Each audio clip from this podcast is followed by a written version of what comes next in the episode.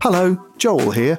I've got a new book out. It's called Be Funny or Die How Comedy Works and Why It Matters. And it's about how comedy works and why it matters. Why human beings tell jokes and then what that tells us about being human beings. So, if you're a human being and you enjoy laughing and then want to know what the hell's going on with that, it's probably a pretty good book to read. It's called Be Funny or Die. It's in shops. You can buy it. Hiring for your small business? If you're not looking for professionals on LinkedIn, you're looking in the wrong place. That's like looking for your car keys in a fish tank. LinkedIn helps you hire professionals you can't find anywhere else, even those who aren't actively searching for a new job but might be open to the perfect role. In a given month, over 70% of LinkedIn users don't even visit other leading job sites. So start looking in the right place. With LinkedIn, you can hire professionals like a professional. Post your free job on linkedin.com/achieve slash achieve today.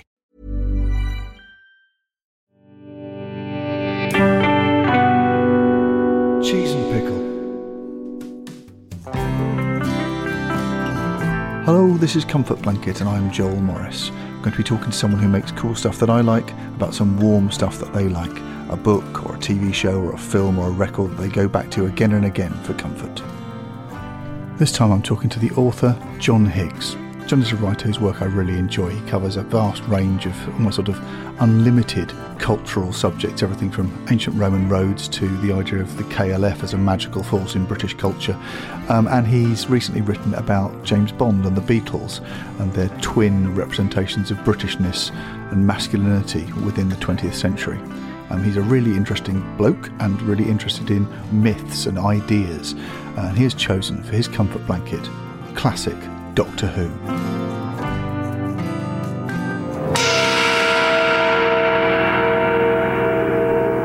Halt. Turn right. Halt. Now. Exterminate. Perfect.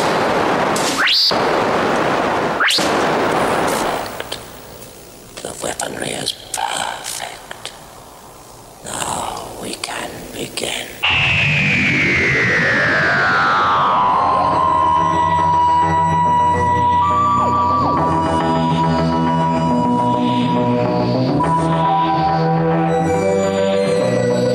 Right, we have agreed to discuss all of classic Doctor Who, Yes. and we have about an hour starting now.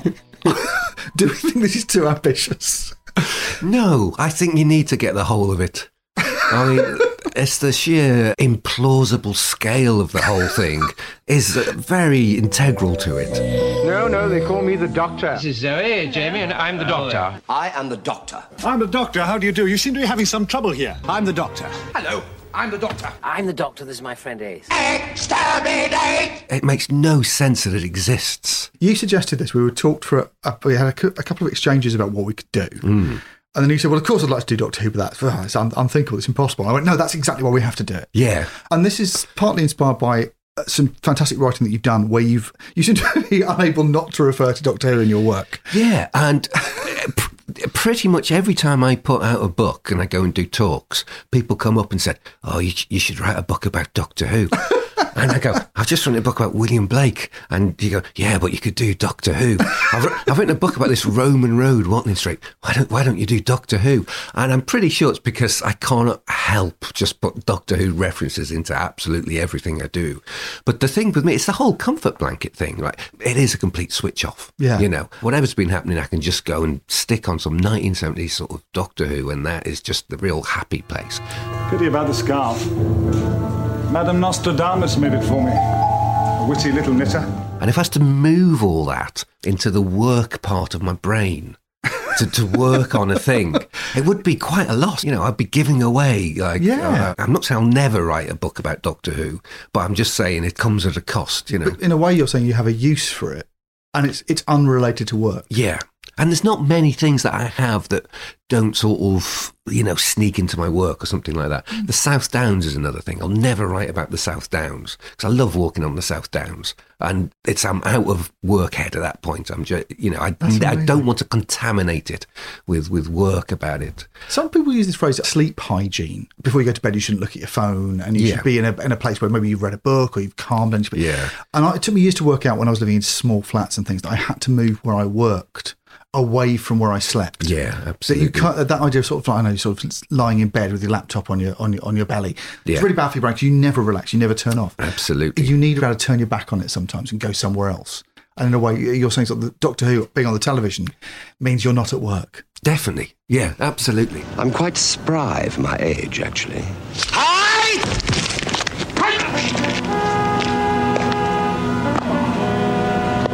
Venusia Aikido, gentlemen. I do hope I haven't hurt you. You can always ask someone when they first came across a film or when you first read a book or something. But with Doctor Who, it feels sort of slightly more ambient. Do you remember what the first time you were aware of who was? Yeah, I still I do actually. I do recall the very first episode that I saw, um, which was Pyramids of Mars. If only I knew the exact physical location of Sutek. And you have to remember, you know, when you're a kid, your world's quite small. Yeah. Right, like you know your house. And like if you've got if you're lucky enough to have a garden, you know your garden. And if you're at school age, you know the school and like the shop and you know, Yeah. relatives' house and maybe a mate in the street. But that's it, right? That's that's the limit of your world. There wasn't, you know, superhero science fiction fantasy on every, Yeah. yeah, or anything like that. It was just a quite small normal world. And then at the age of four, I sat down and I watched the Pyramids of Mars and uh, it was the bit where Sarah, Sarah Jane Smith, his his companion, says, "Doctor, we're you know in this English manor house in 1911, and all these Egyptian mummies are trying to kill us. Why don't we just clear off and we get in this time machine and just go away, and then we'll be fine." Well, now we are here. Why don't you tune up 1980 and we can. Well, leave. And he goes, I can't. Or Oh, why can't you? Because if Sutek isn't stopped, he'll destroy the world. But he didn't, did he? I mean, we know the world didn't end in 1911. Do we? and they get in the TARDIS and they go back and they open the doors and there's just like lava flows and it's just a devastation of sort of a future destroyed world. 1980, Sarah, if you want to get off. and he's going, if we don't sort out what's happening in that manor house in 1911, our current, you know, existence will Yeah. be wiped away. And I was four, right? Wow. I saw this when I was. I think that's why I, it made such an impact because It's a there, there was huge my idea. small little sort of like, and you're trying to work out the world at that point. You- You're slightly winging it as a child and how things work and stuff like that. So to come across an idea that big. I'm from 1980.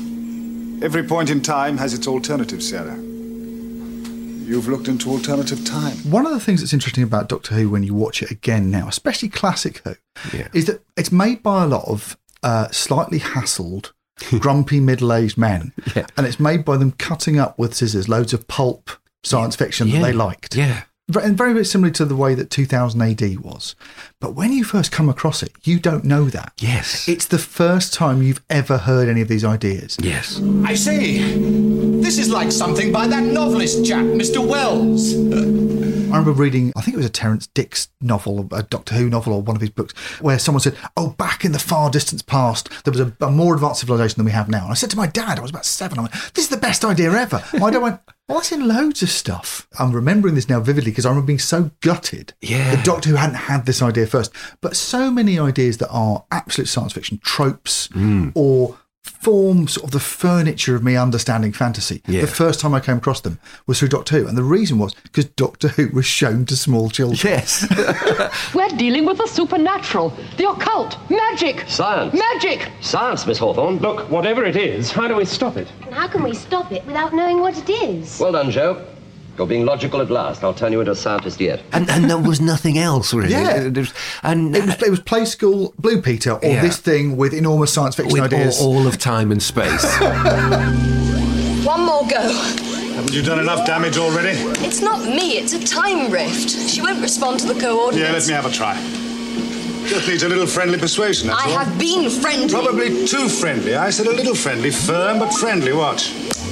you know, they would take, you know, Frankenstein, the, the man in the iron mask, or they would take all these existing stories and go, what if we did this, but we just put the doctor in them? Yeah. And I and, and it works so beautifully. And in a way, I always, I still feel it'd be great if they could be that shameless and, and go, oh, we're at this school for wizards and, and, and, and Yeah. then here's the, doc-" you know. Which is sort of the way that children play. Yeah. Children cut up ideas. When you watch a kid playing with Lego on the floor, they Yeah. go, a Batman meets the Simpsons, they Yeah. bash things together. That sort of free and easy attitude with like intellectual property is how kids play, I think. Because the, th- the thing with Doctor Who, for me, an ideal Doctor Who story, it needs to, you know, it needs a situation, you know, and, and characters and a world that are like good enough to be a story by themselves. It's like if you could work Yeah. out a script that with it's not a Doctor Who script that's fascinating and brilliant, and then you just like throw Doctor Who into it to break it. Yes. That's how it that you know, that's that's the joy of it. That's how it should really work. With a whole galaxy to explore, millions of planets, eons of time, countless civilizations to meet. Well, why do they object to you doing all that? Well, it, it is a fact, Jamie, that I, I do tend to get involved with things. Oh, you can say that again. Whenever there's any trouble, he's in it right up to his neck. I think Stephen Moffat said that that when he came up with this is, this is not classic Who, this is new Who, but when he came up with the idea of Blink and the the, the, the Weeping Angels, that had been a, a screenplay he'd had in his desk for ages, saving as his best Hollywood idea ever. And when he ran out of ideas, he had to give it to Doctor Who, and he really regretted it. And oh god, but that's my favourite idea. Yeah. Um, and I think there is that idea that w- that it's an anthology series where you should be throwing in your your film, your movie idea, Yeah. and then seeing what happens if the Doctor meets all the ideas from your amazing science fiction novel that you were going to write. Stop all power from wasting, or it will be an Even if I wanted to, I don't know how. It should eat your best ideas. It's a hungry beast. I mean, Yeah. the thing that people forget about Doctor Who, we can talk about the science fictiony things about time travel and the character, but what it is in terms of television as Hmm. a piece of TV, it's an anthology series. It's The Twilight Zone. It's uh, The X Files. It's a load of ideas with a load of writers over a huge period of time. So it's incredibly hungry. It's totally unexpected. Every time you, you visit it, it has a new shape, new, new setting, and everything. So therefore, it is ludicrously ambitious and wildly expensive, and the worst idea you could ever have had for a television program. Yes. What's that for? Omega's using a fusion booster to build up energy to transfer. If we can attach this, it should knock it out of I, phase. I think it's the best mind toy that there's ever been, really. I think there's tens of thousands of Doctor Who stories out there. If you uh, add together Yeah. all the audios and the comic strips and the, you know, the 800 odd episodes, a little fan fiction and, you know, the plays and the films and the animations and all that sort of stuff. The amount of people who just take the idea of this character and just turn it into stories, turn it into more Yeah. stories. I don't think there's any other fictional character who has been used in that many stories. The only reason you were brought here was to explain exactly why you stole my bracelet. Ah, well, that's my job. You see, I'm a thief. And This is Romana, she's my accomplice. And this is Duggan. He's a detective who's been kind enough to catch me. That's his job. You see, our two lines of work dovetail beautifully. Very interesting. I was rather under the impression that Mr. Duggan was following me. Ah. Well, you're a beautiful woman, probably. And Duggan was trying to summon up the courage to ask you out to dinner, weren't you, Duggan? I'm a huge Doctor Who fan uh, and have been since I was a kid. I don't do anything apart from canonical television, and it frightens me how much more there is. I think I've, I'm, I've got a lot of stories in my head about the Doctor, Yeah. and I'm nowhere near scraping the surface of how Yeah. many have been written. And you've definitely spoken about this. It seems to be a thing that gets into your mind as a writer, and you want to write about. I think it, it breeds writers. I think it creates writers. I think as a kid, when you watch it and there's a cliffhanger, Destroy them! Destroy them at once! a dramatic thing happens and then it ends, and you want to know what happens next, and your mind starts going, well, it could be this. Maybe this happened. Yeah. Maybe this will happen. And you start writing the, the story uh, yourself. and uh, you know the amount of current writers and showrunners who talk about how it was Doctor Who that turned them Yeah, into yeah. a writer and reading, you know, Terence Dicks and uh, Because it's a serial. I mean, it is a serial. I mean, it's got that thing that, that is in common with Sherlock Holmes and with Dickens and things. It came out in, in bits. Yeah. And each classic Who, more than modern Who, is four or six episode stories Mm-hmm. that are linked with cliffhangers. Every 25 minutes, yeah. there's a cliffhanger. Dead, poor chap. Doctor, let's get out of here, please. All right, let's find that radio first. Listen.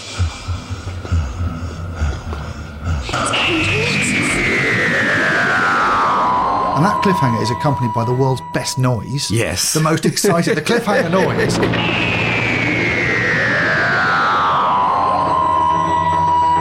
the beginning of the Doctor Who theme says, you are so excited and you don't know what's going on very often because they're mystery stories. They'll land on a planet and they're trying to work out what's going on. And it won't quite make sense. Yeah. And it'll end. Something disturbing will happen or something will lurch out of the woods and threaten the, the companion or threaten the doctor. And instead of telling you what it is, it'll go "Whew, diddle-a-dum, diddle-a-dum," Yeah. and you run out and go, I don't know, I don't know what it is.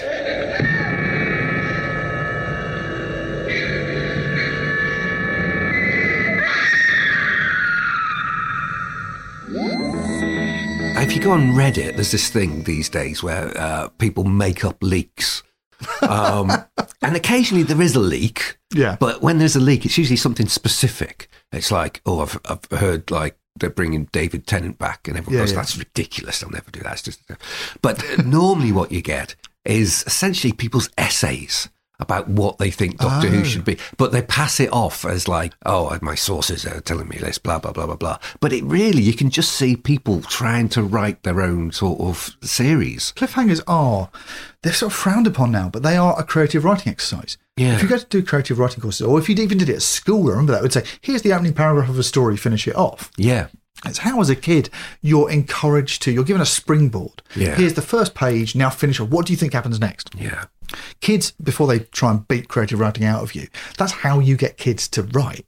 Yeah. And Doctor Who was that. I've got a bugbear about this. I think the, the great failure of the new Who is there's not enough cliffhangers. Mhm. And that the really great episodes very often ended. There were two parters. A lot of them are classic, the Doctor Dances and things. Yeah. They're classic two parters where for a minute you don't know what's going on. Yeah. And modern Who, they'll tend to set a mystery up Mm. Yeah. and then it'll all pack itself down at the end and you'll the doctor will because the, what the doctor does the doctor makes the scary thing safe Yes. he sort of neuters it cauterizes the fear Yes. and if you're a kid of 70s 60s and 80s doctor who Mm. the fear was never cauterized it would finish and you'd be really frightened and then someone would say do you want to go to bed later and what are you going to do in bed except lie in bed i was thinking about this i was watching some recently thinking you know what's the, the cliche about doctor who saying we hid behind the sofa Yeah. not while it was on because they were men in rubber suits. I think even as a kid, I knew it wasn't that scary. Yeah. And the thing that about Yeah. Doctor Who is its child friendliness. The fact that there's a hero in the middle of it who keeps saying to you, "Don't worry," Mm. Yeah. because the whole point of Doctor Who is he goes to scary places and sees monsters. Yeah. The thing that you're not supposed to show to children because they scream and have nightmares and Yeah. won't sleep. Because you can open a child's imagination by terrifying them if you want to. The thing is, in melodrama, you see, like, like Doctor Who, the baddies never shoot straight, do they? They're always threatening to kill me, but they always put it off. They say, we are going to kill you, but not just yet. They always say that. They always say that in melodrama. And then I escape, you see. What scared me was going to bed later on, not knowing what was happening, not having any answers, and the doctor being in danger, being in peril. And he was still in peril when I went to bed and Yeah. would be in peril for seven days. Yeah. So I'd think, oh, how can he get out of this? How can I get out of it? What would happen next? Finished, Doctor. You're finished. So your imagination got fired. And your imagination got fired like your amygdala got fired. You were frightened. Your, your fight or flight response at the end of a Dalek advancing on someone was. And so you'd Yeah. have to write, you were almost like writing for survival. Destroy her. Destroy her at once.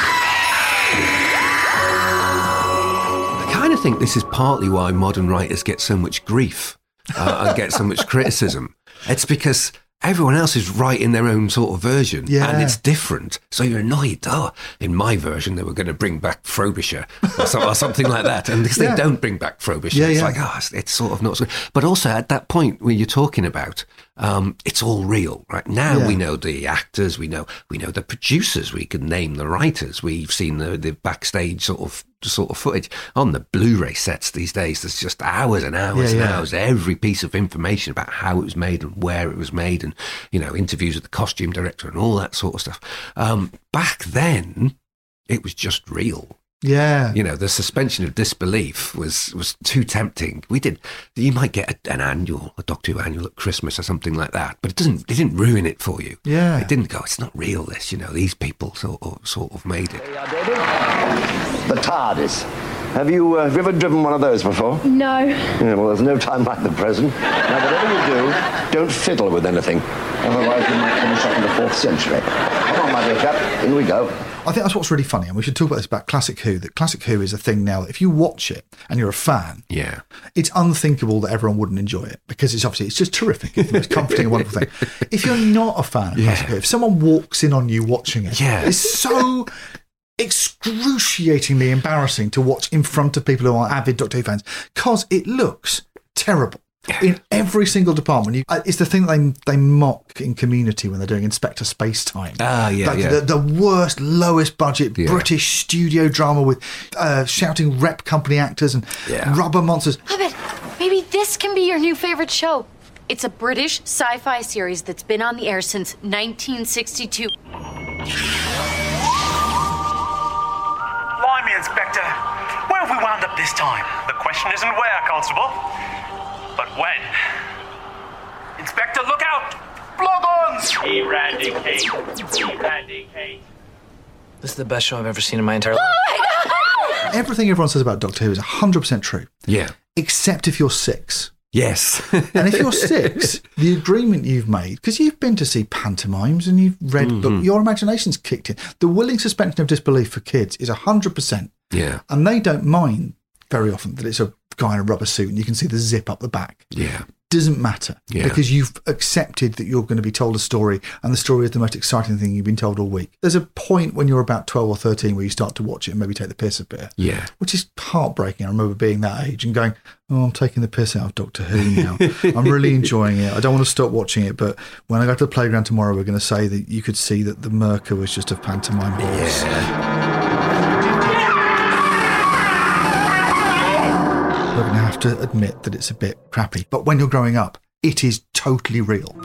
Don't believe it. It's bigger inside than out. Yes. That's because the TARDIS is dimensionally transcendental. What does that mean?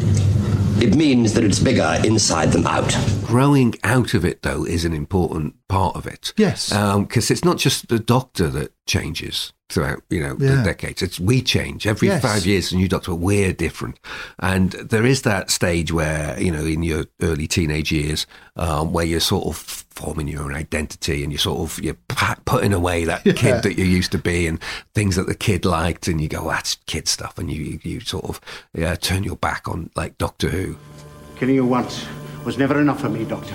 How. how gratifying to do it three times over! And then years later, you're a bit more secure in yourself. You get this sort of ironic fondness for it. My dear, I don't think he's as stupid as he seems. My dear, nobody could be as stupid as he seems. And then maybe a few years further on, uh, it's no longer ironic. You just you just love it. You just you have this mother's love for it. You Yeah. love what's good about it. You love what's bad about it. Yes. Yes, let me guess. My theories appall you, my heresies outrage you, I never answer letters, and you don't like my tie. And then a few years later on, maybe you've got kids of your own and you're watching it with them. So this is a whole new sort Yeah. of dynamic. And then you see your kids grow out of it and you see, and you think, ah, but I know where this is sort of going. It's a constant presence in our lives. And what of you, doctors? Do you claim immortality too? Uh, that's very No, kind of you. I know I like Doctor Who, and I know I was obsessed with Doctor Who as a kid, and I really like it. I like watching it now. I've always liked Doctor Who, and I got to a point of going, "Ah, I can't, I can't forgive how cheesy and clunky the old one is. I'm trying to, but I know it's just nostalgia. I know it's unhealthy and weird that I that I would sit and put up with this awful clunky show until I watch one. Yeah. And as soon as I watch one, I find I've watched six. Yeah. or eight. I did it last night. I thought I'll watch one just to get in the mood. And which, I was which back, did you go for? Uh, 1980 uh, Keter Time era Tom Baker. Oh, okay. Bit of a Romana Okay. one and two. Okay. I thought I watched Meglos, which is a Okay. two out of ten in the Wife in Space review one. Yeah. Loved every single second of it. Not, I didn't even watch like one of the great ones. I watched one. I thought Yeah. I've forgotten this one. I thought the Doctor turns into a cactus. No, a cactus turns into the Doctor. Yeah, he, Uh, it's an evil cactus villain. so there's two Tom Bakers in it, which is double the fun. Mhm. Um, and at the end of it, I thought I enjoyed every single second of that, uh, and I can't justify it because obviously, but I loved every second of it, and I don't think it's just nostalgia. Yeah. I think it's because there is just something profoundly good about this program. We'll be stuck here forever. Last, here we go again. This Megos can bend time. Doesn't matter how it's done. The point is, the Doctor doesn't get to Tigella. Oh, but he does, gentlemen. He does. We mustn't disappoint the Tigellans. That was sort of the period um, after Star Wars came out. Yeah. When there uh, sort of became a gulf between what you expected things to look like and what the BBC were giving Yes. you. The William Hartnell, that's just how things were. The Yeah. tiny studio, it's like a play. They're doing it in one take. Yeah, and, that, and so forth. that's Ed- Ed- Edge of Destruction. They're literally like locked in the, a room. yeah, absolutely. Trout, a lot of Trouts look great. You Yeah. know, for for the time. Then there was the colour of early Pertwee and stuff like that. Then sometimes, you know, you get the claws of Axos and you go, well, that does look a bit sort of ridiculous or something. but it was that sort of late seventies period where inflation was going up and up and up, Yeah, yeah. and the budgets were just being squashed. And certainly by the end of the series, it was just like, well, we'll just get some hubcaps and spray Yeah. them grey and stick them on the wall, and that's Gallifrey. uh, was that was the point when you know you go to the cinema and see Star Wars? Yeah. that's the point where it floppy walls and the the embarrassing really sorted to sort of That's the thing when, when Victoria Wood does a piss take of it. Who is it, Doctor? I'm not very bright and I haven't got my glasses on. It's my old enemy, Crayola. Hello, uh, Crayola. Doctor, it's been a long time. As long as that, you don't look a day over five million. How do you do it? Table tennis. You're right. It's not that Doctor Doctor Who got small. It's that the world got massively big, and suddenly kids were not suspending disbelief as hard as they might have been because they've been spoiled by these astonishing ILM special effects. Yeah. Um, that episode, weirdly, I was cheering. That's got the, the amazing motion chroma key where Yes, the camera they follows it, have. which I read people going, "It looks terrible." I was going, "They can about tuppence. They can put the actors into models," and I thought it looked great.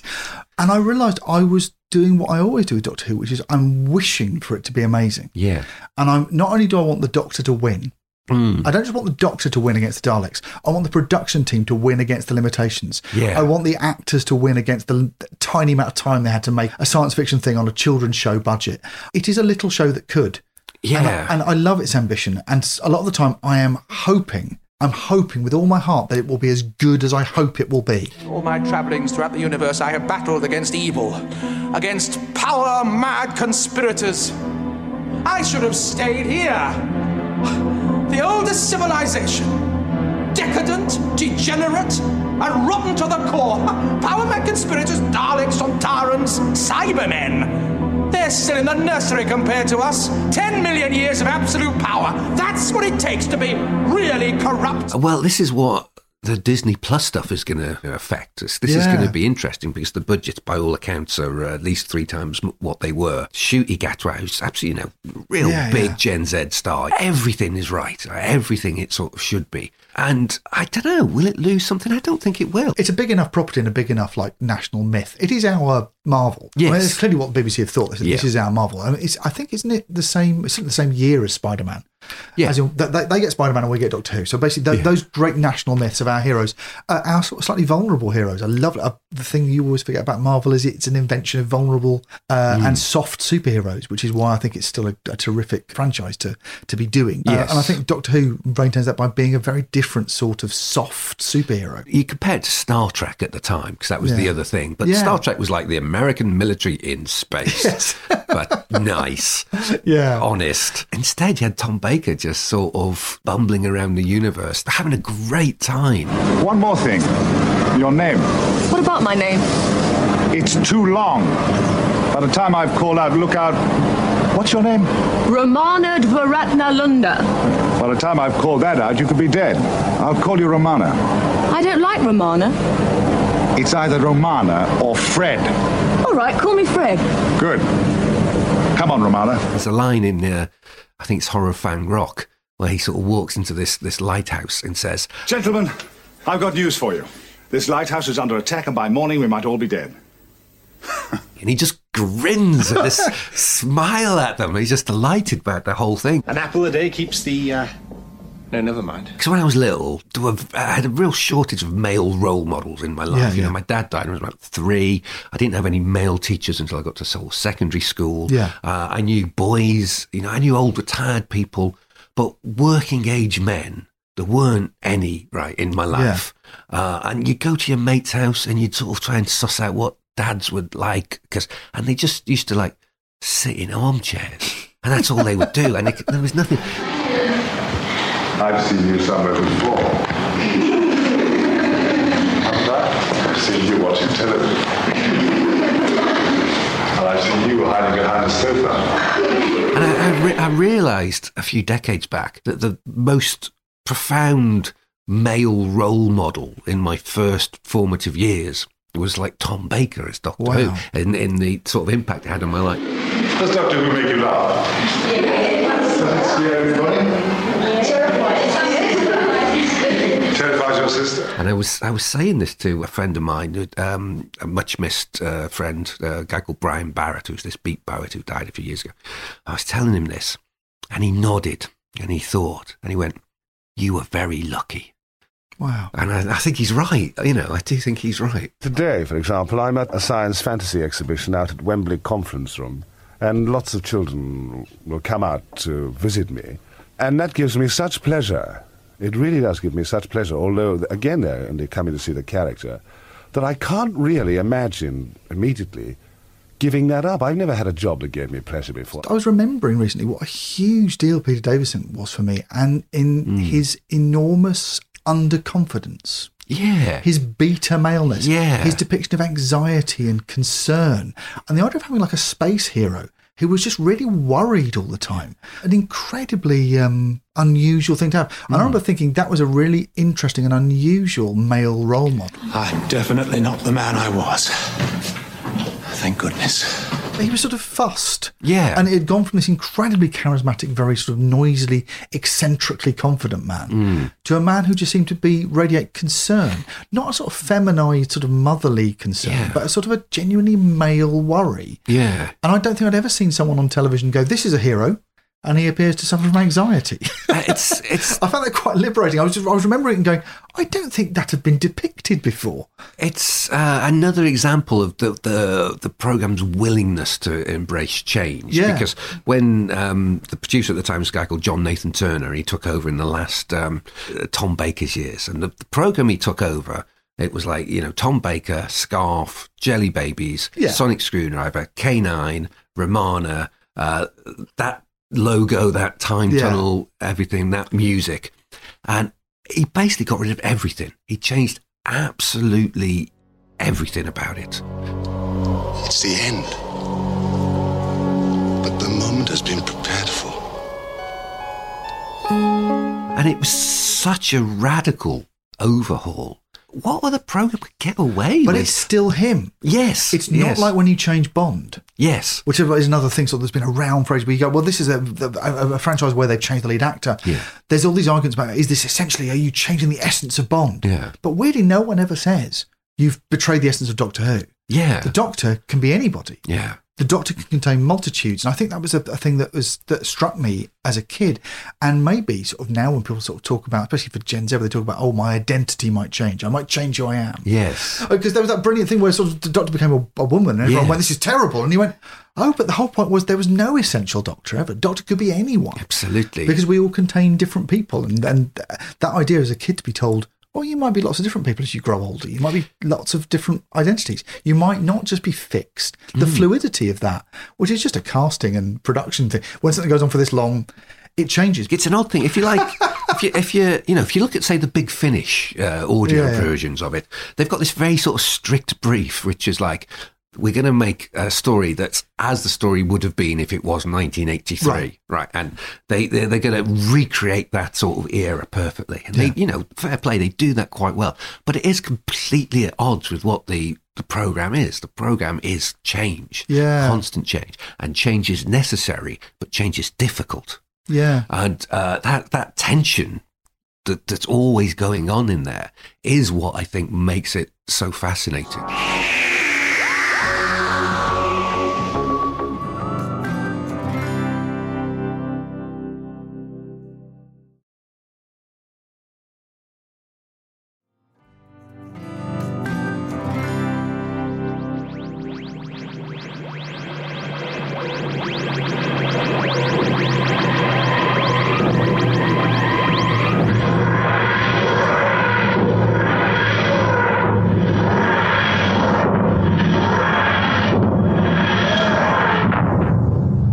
I suppose one of the things that's interesting about Who as a as a series, they occasionally do little long story arcs, which are usually just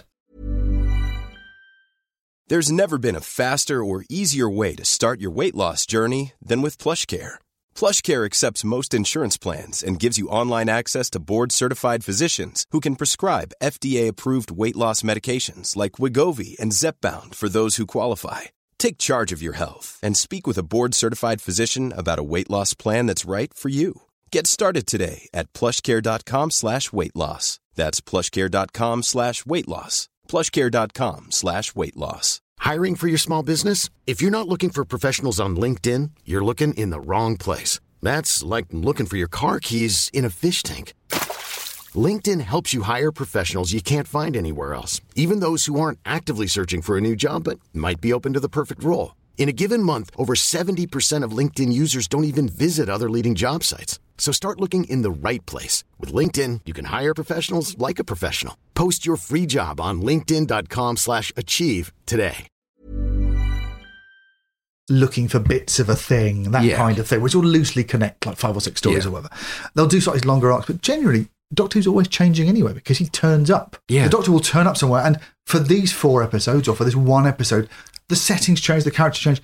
You can't bed in and get settled with Doctor Who. It's not going to stay the same. It is a restless show because Hmm. a new writer's turned up with a different voice, a new producer, new director. The the, the sense of Doctor Who being uh, a victim of time, as in it is long. The show's been going for for so many decades that there's not been a single voice. There's not Mm. been a single essence to it apart from that it will always be changing. And it, a lot of those changes are quite radical. When they went, okay, what's this series? It's a guy who travels through time and space in his, his TARDIS. Okay, why don't we just put him on Earth? We have noted your particular interest in the planet Earth. The frequency of your visits must have given you special knowledge of that world and its problems. Yeah, yes, I suppose that's true. Uh, Earth seems more vulnerable than others, yes. For that reason, you will be sent back to that planet. Oh, good. In exile. In exile? You will be sent to Earth in the 20th century and will remain there for as long as we deem proper. And for that period, the secret of the TARDIS will be taken from you. Uh, He hates violence and all that. Well, let's put him with the military. Chap with the wings there. Five rounds rapid. That John Pertwee era episodes, which are fantastic because it's got a very different feel to it. Hmm. Yeah, very much so. it's got the energy of a sketch show as it's constantly changing and the point with that is you can't like all of it Hmm. and if you're a really really big fan of sort of unit and sort of military things and aliens trying to take over london Yeah. you'll love the john pertwee era Mhm. but when they suddenly go into space and everyone's got stupid blue hair you can't then go oh it's not the show i signed up for Yeah. you sign up for all of it Absolutely. and you can have favourite bits and bits you like less, but you do sign up for all of it. It's it is an anthology show. It has got everything in it. Yeah. You have to put up with the bits you don't like. Yeah, absolutely. Candyman, I don't believe you've met my young friend Ace, an expert in calorification, incineration, carbonization, and inflammation. I beg your pardon. She's come to look at your oven. and it just beds into into your life and you know the christmas day thing the, way, Yeah. the way it became a christmas day staple it wasn't a christmas day staple at all it- but it became one and now we think well it's wrong that it's not anymore because surely it has to be that's No. just part of it Who is this? He's the doctor. Did you miss me? For the planet. For the planet. Doctor Who, Christmas Day at 7 on BBC One. Well, it's such a strange thing as well that, that if you look back at what Doctor Who is, There's nothing about it that's a children's program. Yeah. There's nothing about it that means the family should gather around it. Because for, for the family to gather around, you'd go, well, we won't do science fiction for a start. Yeah. Because only some people like science fiction. We won't make it scary because little kids won't like that. It breaks every single rule of how you make something the whole family will sit around and watch. And recently it's got to a point where you go, well, I promise you, no one will understand it. It'll be so arcane. The law will be so complicated that all that will happen is Gran will go, I don't know what's going on. Yeah. It, it features nothing that should make it a big nation uniting hit. Yeah. But it is one of our big national hits. Yeah, a, f- a friend of mine, I, m- I recall him, he'd been watching um, the Moffat years with his mother. Yeah. And his mother had said, Oh, I don't really like this anymore. Well, I like it when they just go into a cave and find some Daleks. Yes. And, and you can't really argue with that because that, that, that was. It ain't broke, don't fix yeah. it. But you must have some somewhere, surely. Uh, No, no, we shall have to get some from outside. But where? There isn't anything outside but this. Yes. There's the city. Yes, the city, of course, of course. We're bound to get some mercury there. Yes, we're bound to. Well, I mean, what else can we do? Hmm? It has changed over its time to be something which eventually had an incredibly complicated law. And Hmm. It went from something where you could drop in and drop out, which is how I used to watch as a kid. Yeah. It didn't really matter if you'd watched last week's episode, you could probably follow what was going on, the little recap, Yeah. to something which required complete attention and was very, very rewarding for long term fans and probably less so for casual fans. Yes, yes. But that's what it became for a bit. It changed into one of those sort of shows. Absolutely. Um, and it did used to be going to a cave and find some Daleks, and maybe it'll be nice if that comes back because that is a great thing. I certainly will. I will absolutely welcome the return of cliffhangers if they do them again Yes. because I think what you said about it inspiring writers, I think the, the great loss Mm. of modern Who is the loss of that that storytelling where you had fifteen to twenty minutes of mystery, Yeah. and then you went to bed and thought about it. Yeah. I'd really like that back. Ah, Yeah. Definitely. The thing it does most efficiently is exterminate human beings. It destroys them without mercy, without conscience. It destroys them utterly, completely. Destroys them. I am your servant. This is something that belongs to all of us. We've all grown up with it. A friend of mine who's a massive sport fan, and I said, I'm not a big sport fan. I said, I'm fed up having to understand sport or know what's going on. Yeah. To get to the back of a cab and I have to understand that there's a World Cup on or who's playing who, I've heard of them. I said, It's not the same for science fiction, is it? And he went, You will not believe the amount of things I know about Doctor Who. I said, What? He said, I know the TARDIS is big on the inside and the outside. I know what a Dalek is, I know what a canine is, Hmm. Yeah. I know what a son- sonic screwdriver is. I can name all the actors. He had no interest in it. I ambiently have to know all that stuff Yeah. to be engaged in our culture. Yeah.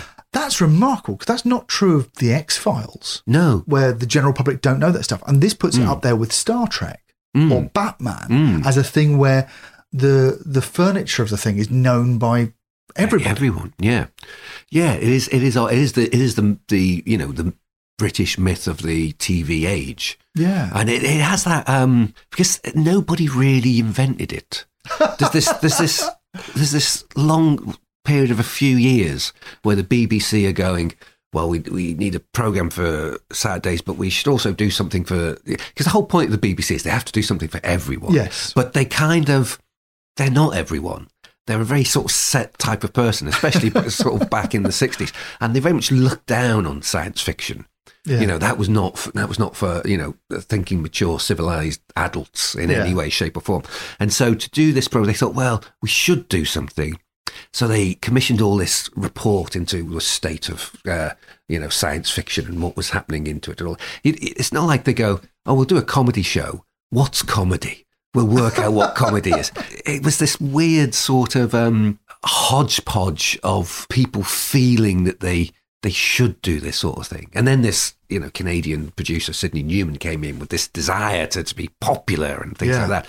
And then you got Verity Lambert, uh, who's very young, and it's very rare to have a female producer at Yeah. that sort of point, who was sort of given this misshapen baby, you know, uh, and said, do, you know, do something, do something with this. No, none of the proper producers would like, you know, Yeah. this sort of nonsense on their plate. You go and deal with it. I wanted the doctor to have two sides to his personality, or more if possible, but mainly to to be able to be authoritative, but at the same time kindly, also unpredictable and and perhaps uncontrolled in certain ways.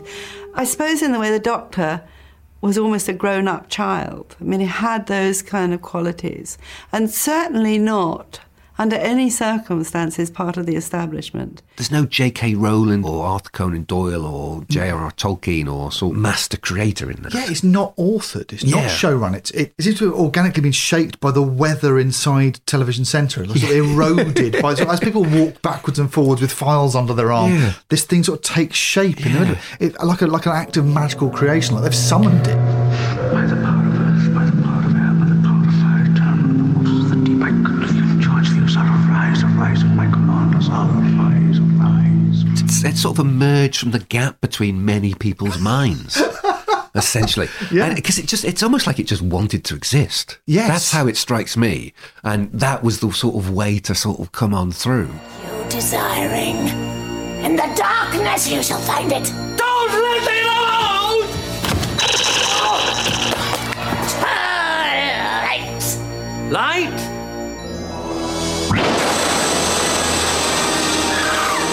We were talking earlier about how it just creates writers. Yes. You know, it- in terms of evolutionary sort of adaptability, to be able to create the, the very thing you need to survive is the peak, you know. This Yeah. is this is pure evolution. This is It will the survive. most It is an suitable thing. organism that will It survive. outlive us, that's for sure. We are equipped to survive. We are only interested in survival. Your death will not affect us.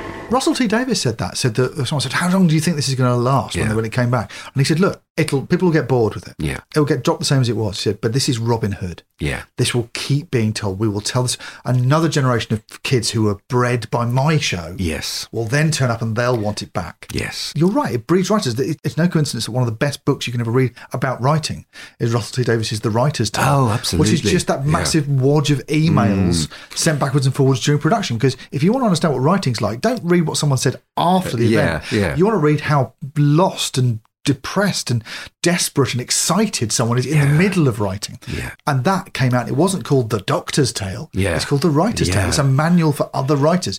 It's a it's a way of passing the virus on to another generation. Definitely, and uh, well, you know, we are we are shaped by um, you know Terence Dicks an awful an awful lot. Yes. But those target books Yeah. back in the seventies, people of our generation, I'm talking here. Yeah. Chap called Richard Henwood joins a fir- small firm called Tandem Books, and they want to start a children's range, which they call Target Books. Who is owned by the BBC because it was created by people working for the BBC and it's in-house copyright, as we say. So he got permission from the uh, BBC to do it. He then turned up at the Doctor Who office and said, "I need more Doctor Who books immediately. Who's going to write them?" And never having written a book in my life, I said, I will. I said, very cheerfully. uh, when th- you didn't uh, have it on BritBox, you didn't have the DVDs, you didn't have it on UK Gold. There wasn't the VHSs out. It was broadcast once and gone forever, essentially, Yeah. except in the book. So the books Yes. became how we remembered it. They became the, the, the true story, with- and they had fantastic production values in our imaginations. and in those days, if you missed the Doctor Who, you missed it. I mean, you were just never going to see it again. The Target books took the place, as it were, of the shows that people had missed. That was the only way you could recapture it. But I remember getting obsessed by Doctor Who when I was about that age and thinking, oh, there's all these old episodes. Yeah. And looking them up and buying the magazine and they talk about them and they became mythic. Yeah, But then, absolutely. like, if I wanted the stories, I could go and get them out, and they were portable. They fit in your pocket. Incredible ownership of it. And those books, as you said, the production values are astonishing in those books because they fire your imagination. Mm-hmm. And it's the same thing that means when you actually watch them and you go, actually, I've got to push this up the hill a bit. Yeah. Because I can see that's that's not really a silicon-based life I'm attacking. It's it's a man dressed as a stone with a light inside him. Yeah. It's just not good. That's a guy covered in bubble wrap. This is some flower pots in a pile. But you're always having to engage your imagination to watch Doctor Who anyway, Mhm. classic Who. That exact part of the imagination is fired by reading the books. And then you imagine in your head how amazing they'll be. but the target versions were the versions, the ideal, the platonic ideal of what that show would be. Absolutely. Just touch these two strands together, and the Daleks are finished. Have I that right? To destroy the Daleks, you can't doubt it. But I do. You see, some things could be better with the Daleks. Many future worlds will become allies just because of their fear of the Daleks. It- It isn't like that. But the final responsibility is mine, and mine alone.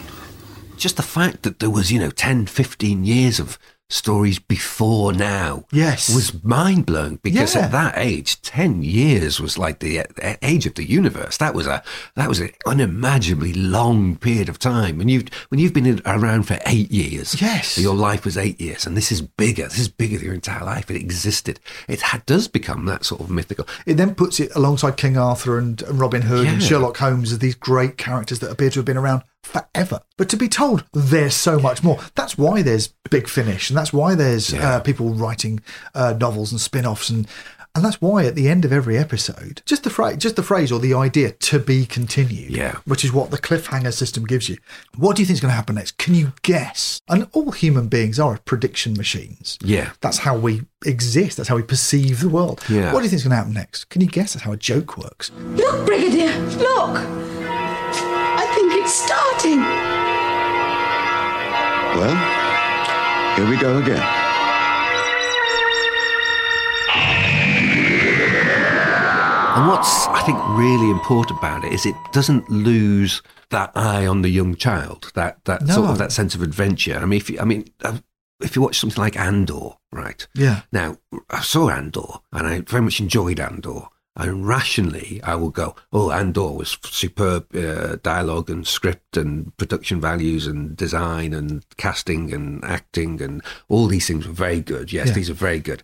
But the back of my mind is, is going, they've made a Star Wars series, but not for kids. Yes. And that just feels like wrong. They've turned Grown ups shouldn't have Star Wars because it's, not for it's you. Not, yeah, it's uh, drama. They've done it. It's, it's not Yeah. adventure. Uh, You can look at kids stuff and go, "Oh, it's simplistic and it's black and white and all these sort of things," and often is because it's for kids. But the sense of adventure, Yeah. like that, is not just for kids.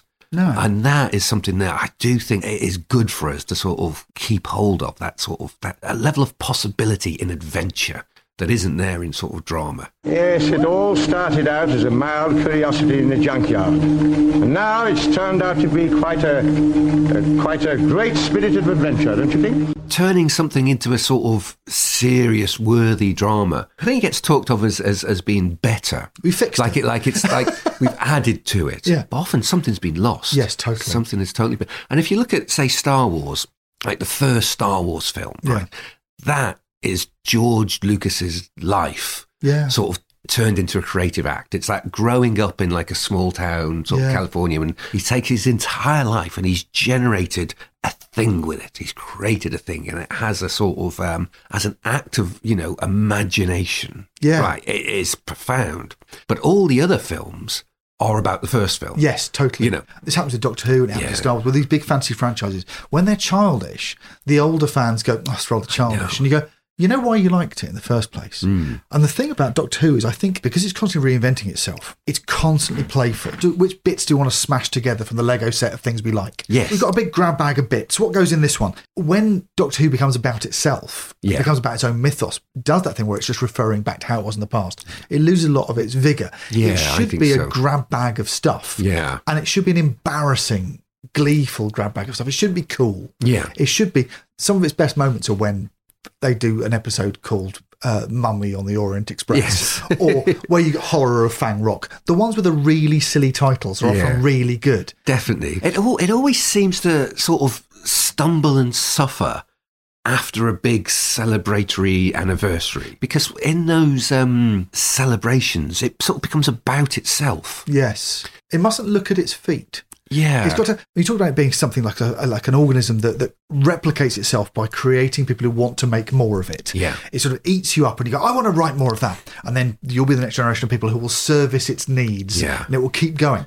Those people are children. They're they're full of wonder, and they're they're not cool, and they don't know the history of it. Mm. There's a great moment when it came back in the first episode when Russell T Davies brought it back, and uh, Betty Piper turns to Christopher Eccleston and says, "Where are you from?" He says, "It doesn't matter." Yeah. and I'm pumping the air, going, "Brilliant!" Yeah. because I know where he's from because Yeah. I, I grew up and I watched it. But the kids watching it don't need to know. Absolutely. Mm-hmm. And it says your guess is as good as mine. Whatever you come up with from where he's from, when you draw it with a crayon on a bit of paper, you make it up. The inspirational thing is when it's saying, "What would you like to mix together?" He can go there. He's got a Yeah. machine that can travel in space and time. You want to do Romans? We'll do Romans. You want to do a, a planet that's got all cats in it? We'll do that. Yeah. We'll go anywhere you want. and it says this is all about possibility. And the possibility is a blank page. Yeah, absolutely. And if you're, you know, a writer hired to come up with ideas for Doctor Who or to pitch ideas for Doctor Who, it's essentially pitching anything.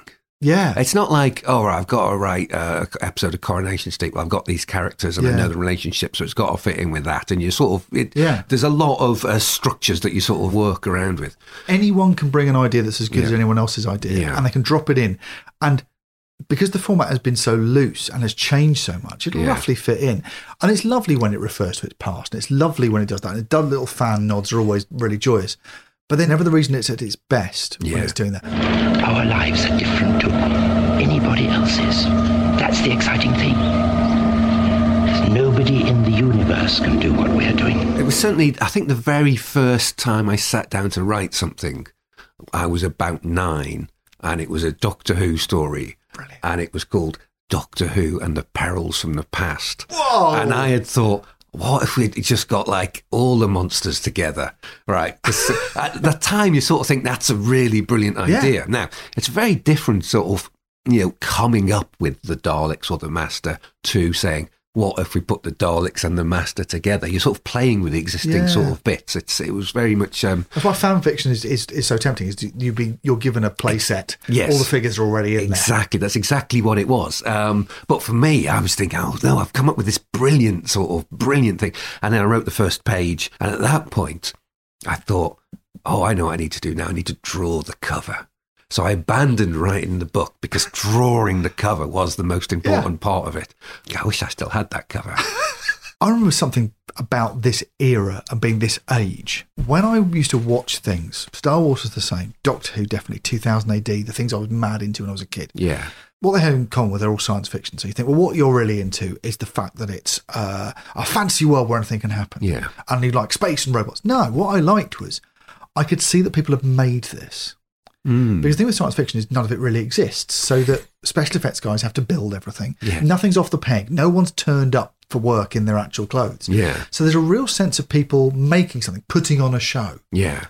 And because of that, I used to think, oh, I can see people have drawn this. I can see people have typed this. Yeah. There's a feeling of a bunch of people who are making stuff up and they make things. I want to be them. I don't want to be the doctor. Yeah. I don't want to be Leela. I don't want to be K9. I don't want to be the hero.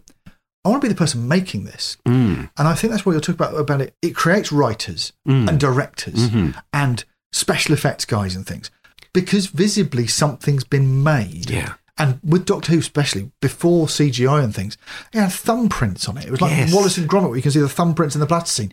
You could see that was a squeezy bottle. So when on Blue Peter they showed you how to make a Dalek out of a squeezy bottle, you Yeah. went, it's got a sink plunger on it anyway. That's right. We want you to design a monster that's tough enough to beat the Daleks. It can be any shape or size you want, but it must have at least one deadly secret weapon that's never been used on Doctor Who before. The thing people mock it for is the thing that makes it seem accessible, and I think excited my mind as a kid. And do one on a piece of paper about this size. That the spaceships that Matt Irvin made were made out of Airfix kits, fitting Yeah. bits of tank and things on them. And I'm afraid we won't be able to send your designs back, but we will be looking at every single one, and also Doctor Who himself will actually be helping us to judge the winners. It seemed incredibly accessible. Because he, he would turn, as Matt Irving would turn up on Saturday morning television. Yeah, show you how it was and done. go, I've built this thing. And you just think, that that happens? Has this one.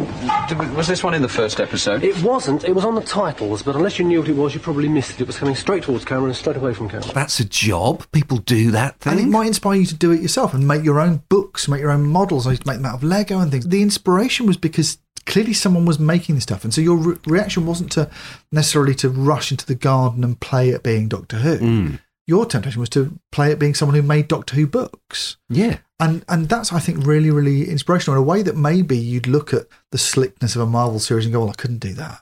Yeah, there's that accessible side to it, definitely. You were allowed to see it being made and see Mhm. that people had made it to the extent that it became like a cliche about explaining how all the, the Doctor Who things were made out of squeezy bottles. To the extent that sort of Fry and Laurie could do a sketch taking the piss out of it. This was one of the stars of an episode of Doctor Who. Uh, this was one of the uh, Wandarks from the Watay galaxy. Uh, well, it, well, it was the Wandark spaceship, wasn't it? Because It was the- yes, that's right. It was the spaceship. I'm sorry. Yes. The Wandarks were played by packets of silk cut.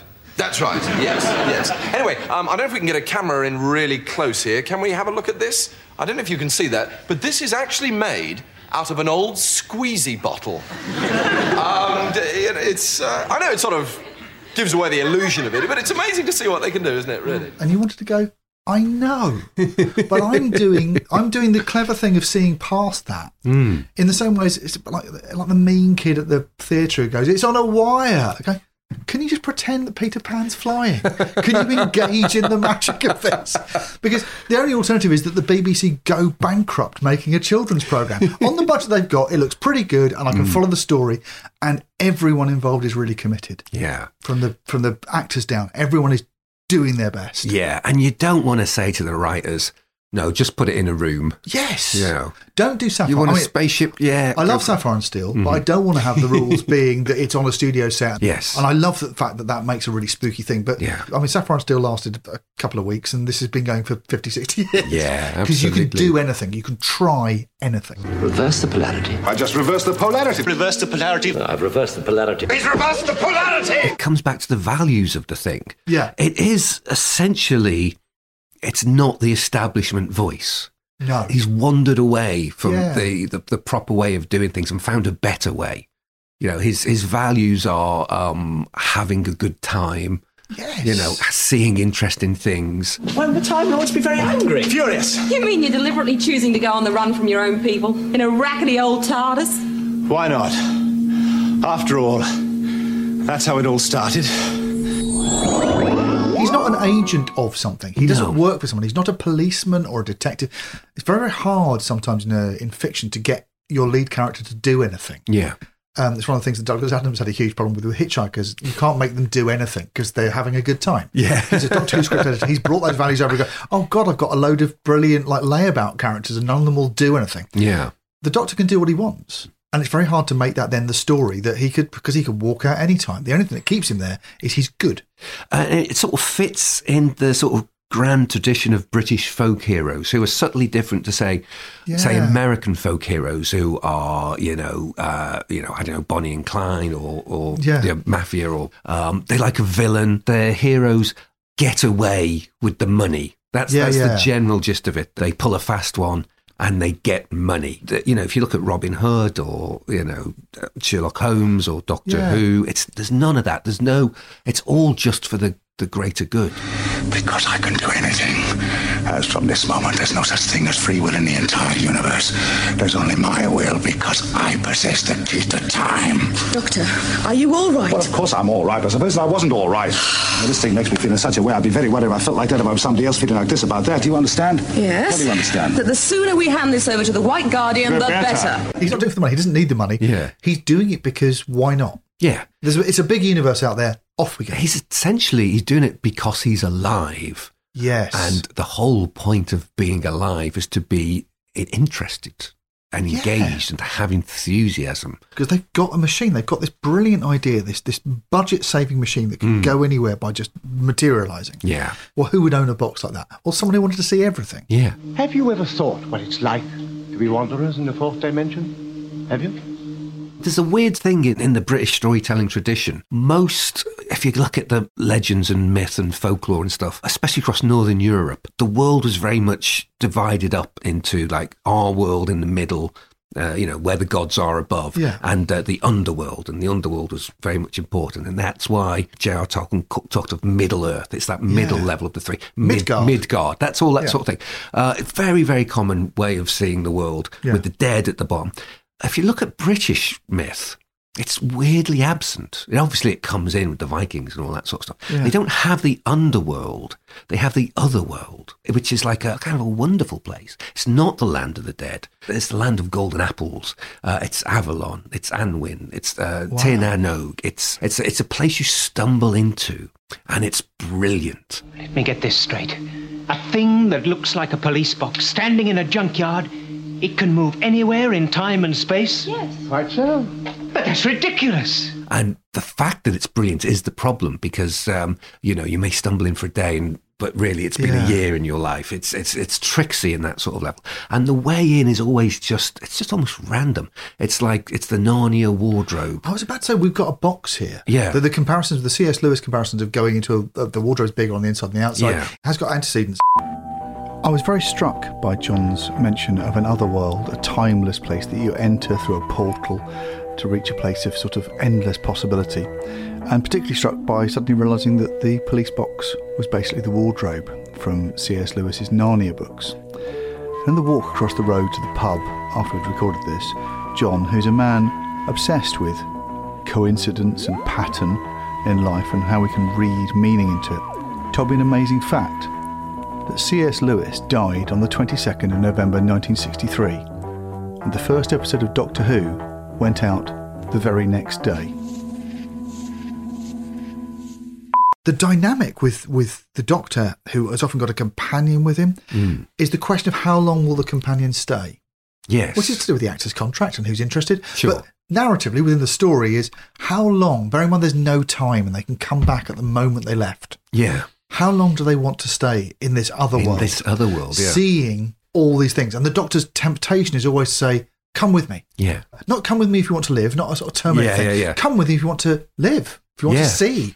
If you, your life at home is mundane Mm. and you're in the ordinary world Mm. and you live, Russell T Davies got it perfectly. You live in a council estate and you've got a crap job. Yeah. Do you want to, in no time at all, expand your brain by seeing everything that's possible? And the other element with this is, do you want to come and it will be enormously dangerous? Yes. But I'll keep promising you, you'll be fine. Where are you off to? Pack a suitcase. Ah, good. Give me a couple of minutes and we'll be off. Off? Off where? Well, Metabolist 3, of course. I'm not going to Metabolus 3. Why? Where are you thinking of going to? Well, South Wales, of course. Mythically, it's a really strong message to children saying, you've got to be adventurous. Yeah. Otherwise, you won't see anything. Yeah, and it's not work for the man. It's not. Yeah. It's it's not sort of obey the system. It's just. It's just. It's as you say. It's just live. It's just Yeah. experience things. And And that's- one of the things that happens to the Doctor as a mythic character is he, in inverted commas, can't die. Mm. He can live a long time. He Mhm. has lived a long time. What's interesting about him is he's not got a limited span. So you think very often when you talk about people who are sort of immortal, like gods, Yeah. that you go, well, they're, they're very jaded. They're sort Yeah. of listless and they play with man. The Doctor is as engaged as someone who's got like two weeks to live. Yes. He's got the energy of someone who is mortal, who go, and he's, he comes and he visits mortals and says, "Please, for God's sake, come with me and see everything." Yeah. because I know you've not got very much time. I've got infinite time. Yeah. I'm a time lord. Yeah. What's the one thing we have as humans? We are locked in time. Yeah. He says, "What would you do if you could see everything?"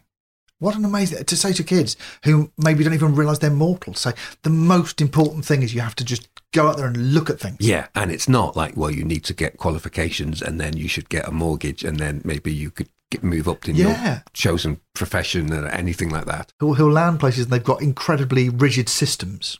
Yes. in place, like religions Yes. or cults or a way of doing things. And he goes, I'm not interested in that. Yeah. I'll I'll just break that and then go.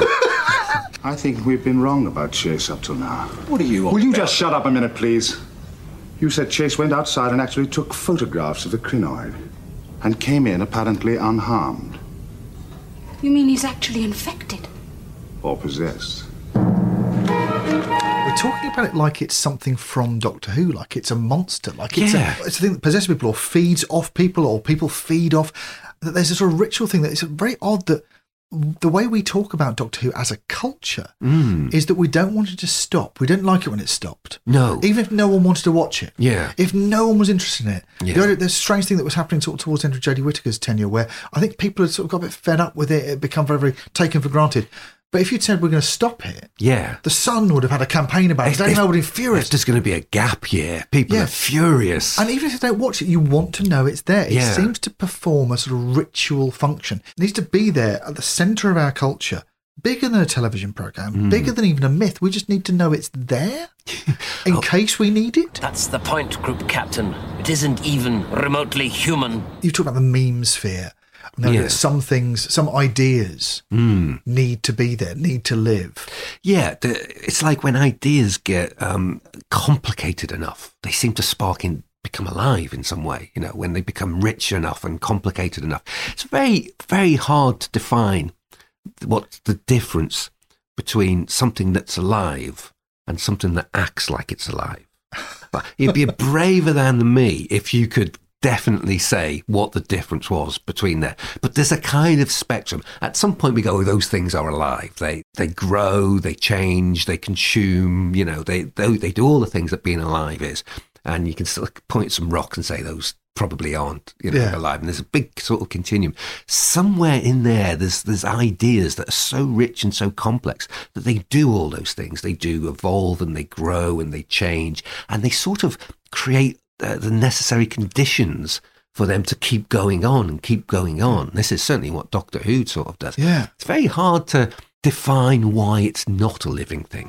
Try and understand one thing. The crinoid is an uncontrollable carnivore that's getting bigger and more powerful by the minute. That's such a magical idea. Hmm. And I think that explains why our relationship as a culture with it is different than it is with, uh, I don't know, the professionals or even Yeah. EastEnders. Long running programs don't feel like this. There's definitely something genie like about it. it's just, it's trapped in a, a blue box rather than a Yeah, little yeah. golden lamp.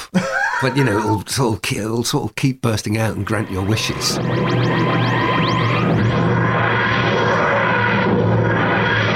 back when I was uh, in my pre-writing days, when I was doing the animation, and I did this thing which uh, Tom Baker narrated, and obviously you come out the sound studio, you're in Fitzrovia or Soho, you go to the pub. Uh, So uh, one of my happiest memories, my favourite memories, is just going to the pub with Tom Baker. Because you don't, you don't tell him what it all means, but you Yeah. buy him a pint. That's that's the sort of British. way.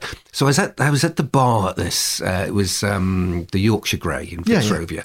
Um, and it's a Sam Smith's pub, so it's Yeah. all Sam Smith's. So it's not the normal things. So you have to have a little bit of a conversation about Yeah. what things are when you're getting. And uh, the bar sort of goes round a corner, and there was a guy at the other side. So it just so happened I was in exactly the right position. I was standing there with Tom Baker. He was trying to work out what the drinks was. I looked up, and there was a guy with a pint of lager on the corner around the bar. Just as he looked up, and he saw Tom Baker, right? Yeah. and the expression that came on his face, I still think about. I'm obsessed with the expression because the expression was not, "Oh wow, there's that guy off the telly." Yeah. Right. It wasn't, "Oh, there's a celebrity," or "Oh, there's someone I'm a fan of," or "There's like a Hollywood star," or, Yeah, or yeah. something like that. It was more the expression of wandering into Narnia. It was pure awe. Tom Baker as an individual is brilliant and it's great, but it wasn't Tom Baker that he saw. No. It, it was tied to, he was about the similar age to us, so it was probably tied to that part of his childhood. Yeah. Um, moment he was least expecting it, in the most mundane sort of old trad London boozer. Yeah, yeah. Just that glimpse of the other world sort of came in. What that man's seen Mm, isn't an old actor who's a Mm. heavy drinker in a pub. yeah. He's seen that, and that's in common with all those actors. All of them, whether you liked them or they were your one or not, Mm. the casting in Doctor Who is really good. All of those Mm. people look like they belonged in another dimension. they didn't even belong in a science fiction series. There's something about them. They're not Buzz Lightyear. They're Yeah. not Captain Kirk. They're Absolutely. the wrong guy for the part Absol- all the time. Absolutely. They're eccentrics and they're weird and they don't fit. So just like the blue box shouldn't be there, Yeah. that guy shouldn't be at the helm of a science fiction show for children. They all looked a bit dangerous. And that thing about the blue box being wrong. Yeah. Because it's always wrong. That, that- at the end of the very first episode, where it's in this sort of prehistoric landscape and a shadow falls Oh. to it, and it's but it's a Great shot. Ninety. It's an amazing shot. It's so wrong. It's usually it's a bit of a skewed sort of angle. Yeah. And now you know, a nineteen fifties uh, police box is just wrong Yeah. as is. But that's the only consistent thing in the entire stuff. Everything else has changed. You watch Yeah. William Hartnell. He's not a Time Lord from Gallifrey No. with two hearts. And there's n- none of that exists. You know, it's it's everything else has changed except the wrongness of the portal to the other world. And Wow. it's just that is always there. That is always with us. That's an alien world out there, Joe. Think of it. I don't want to think of it. I want to go back to Earth. And as a kid, it's plausible, right? Because you, I remember uh, being very young and I think walking home from school and thinking, well, the universe is pretty much infinite. There probably are people out there. And if there are people out there, then yeah, they've probably got advanced technologies and it- there probably are people who can like travel about in time. So it's quite plausible that there is something like a Todd. So it's quite plausible. I could turn the corner now and see, you know, the TARDIS and be invited in to sort of go off and have those adventures. Before I was stranded on Earth, I spent all my time exploring new worlds and seeking the wonders of the universe. But you don't know know what's out there. Then let's find out. It tells you that there's potential, and it tells you that you're not a fool for suspending disbelief. Yeah. In an infinite universe, anything is possible. Yeah. And what that's saying to you as a kid is, is you've probably not thought of this before, Mm-hmm. but you could go anywhere. Hmm. You could do anything. Don't you want to set foot on another world? Well, yes, I do, but I. And that sense, you said the word adventure earlier on. Yeah. It's an adventure serial, and the adventure is anything. Yeah. Come on. We'll just take a quick look around. Then I'll try and get you back to Earth, all right? All right. What an amazing thing to tell kids. Yeah. No and wonder it blows their minds. We should we should probably thank every single person who's been involved in creating it over this, this last sixty years because it's you know it's much appreciated. What a wonderful, wonderful thing to talk about. Thank you so much for suggesting Doctor Who. Thank you. My pleasure. My pleasure. I must have made quite an impression.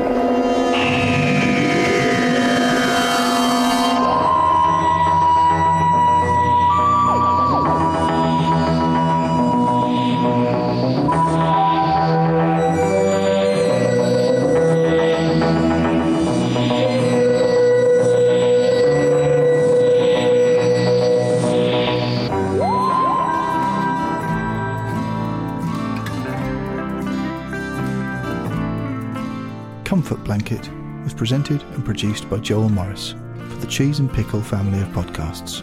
Find us on social media and don't forget to like and subscribe.